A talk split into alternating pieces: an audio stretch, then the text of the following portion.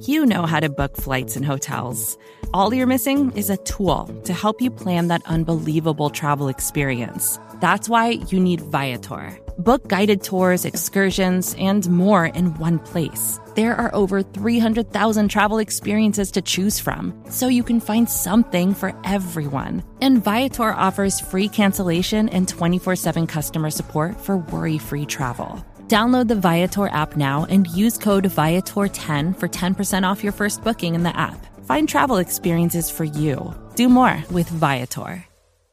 Hello, welcome back into the podcast that we like to call From the Podium, where you hear directly from your Kansas City Chiefs. I'm host and audio producer of the Arrowhead Pride Podcast Network, Stephen Serda. On Friday, ahead of the Chiefs Week 13 matchup against the Cincinnati Bengals, we heard from head coach Andy Reid and cornerback Trent McDuffie. Here's Andy Reid.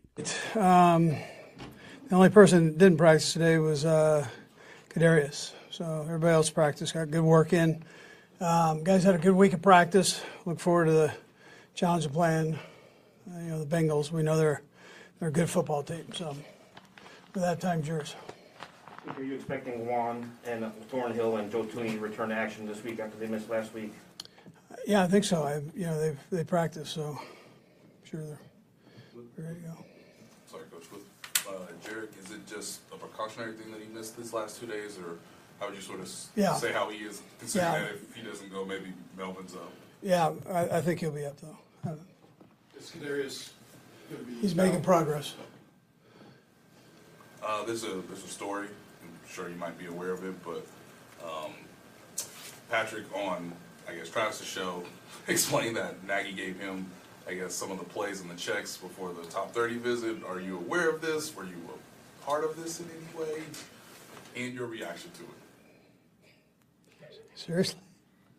Um, geez, I didn't know that. Does this mean you want to do the draft over? Man, would have never taken them. Duh. Uh, since they changed the playoff format, you guys were the one seed the first year you get to buy, and the next year you weren't. Can you just, uh, what are the benefits of that, since you've been through both of those, and I guess how important is that one seed? I, I don't think you you talk about it early in the year. You'd love to have it, and then when you're in the mix, you you're just trying to figure out the next next game. So that's what what we're doing. I hadn't thought too much about that, um, other than trying to get ready to play the Bengals, who are a good football team. Yeah. I know a lot of you, you have a lot lot of different players on your defense this year, especially in the defensive backfield. Gotten through a week of practice now. How ready are they for this challenge they're going to face with some of these talented wide receivers they have? Yeah, they are very talented, and um, you know I, I think our guys will uh, look forward to that challenge of, of playing them. So that's uh, they're they're a unique group. So we'll, we'll should be good competition there, and we'll see how that how that works. Coach, you're, you're, you're a guy who likes to encourage personalities to come out. Um, Justin Reid on Wednesday had some locker room comments about some of the Bengals wide receivers. How much do you encourage that kind of talk, and, and what's your message to the team if you don't encourage that kind of talk? Yeah, I'm not real big on that. Um, he's new to our team, so he he's aware of it now, for sure. He wasn't before. Anything else? Thank goodness, thank goodness it's not password, right? I'm gonna go play the game. Let's go. What's up, everybody?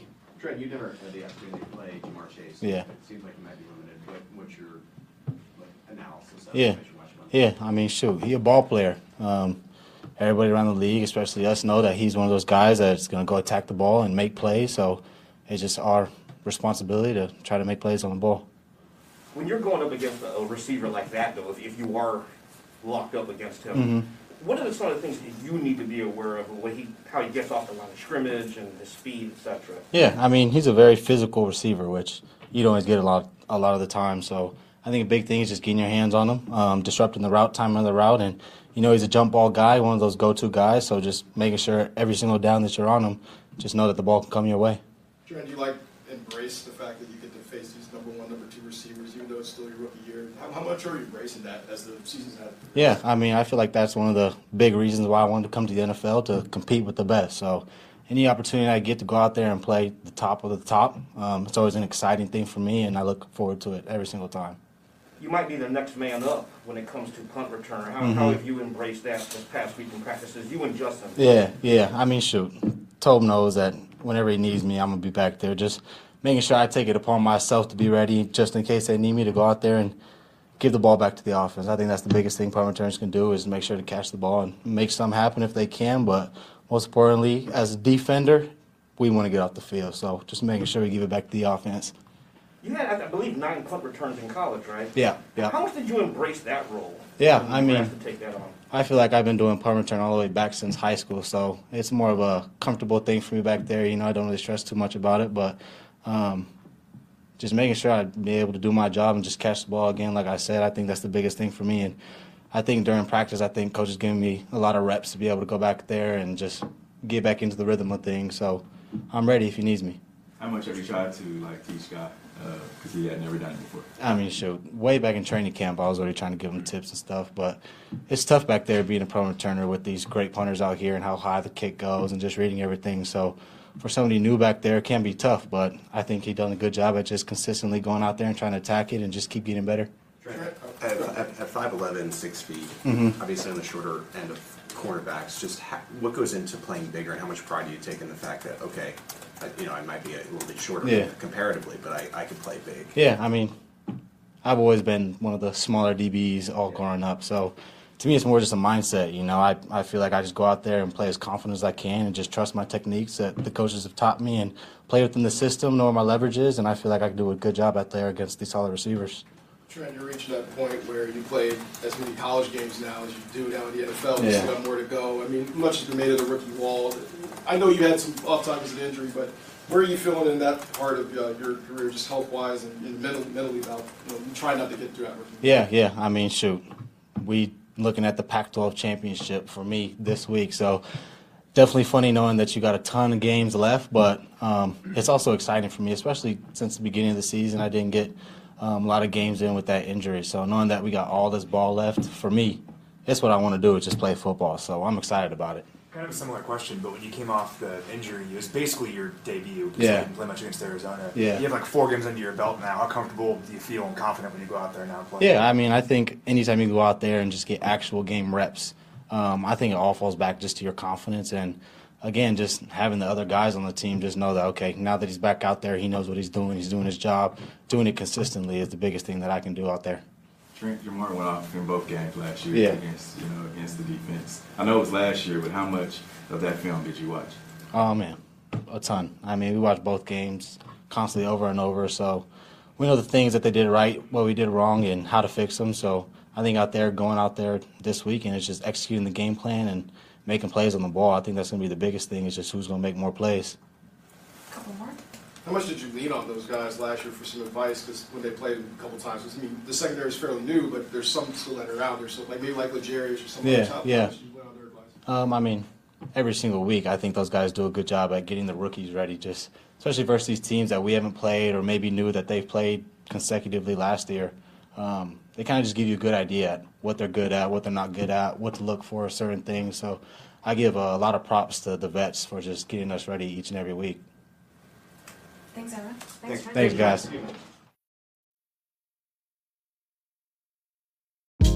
Hey, this is Scott Galloway, author, professor, entrepreneur, and most importantly, host of the Prop G podcast. We got a special series running on right now called The Future of Work, where I answer all your questions on surprise, the future of work.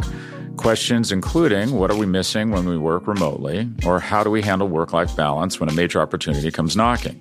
From the provocative to the technical, we're offering insights you won't want to miss. So tune in to the future of work, a Prop G Pod special sponsored by Canva. You can find it on the Prop G Pod wherever you get your podcasts.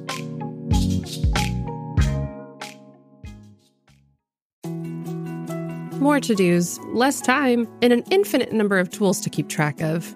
Sometimes doing business has never felt harder, but you don't need a miracle to hit your goals. You can just use HubSpot. because their all in one customer platform can make growing your business infinitely easier. Imagine this high quality leads, fast closing deals, wildly happy customers, and more benchmark breaking quarters. It's not a miracle, it's HubSpot. Visit HubSpot.com to get started today.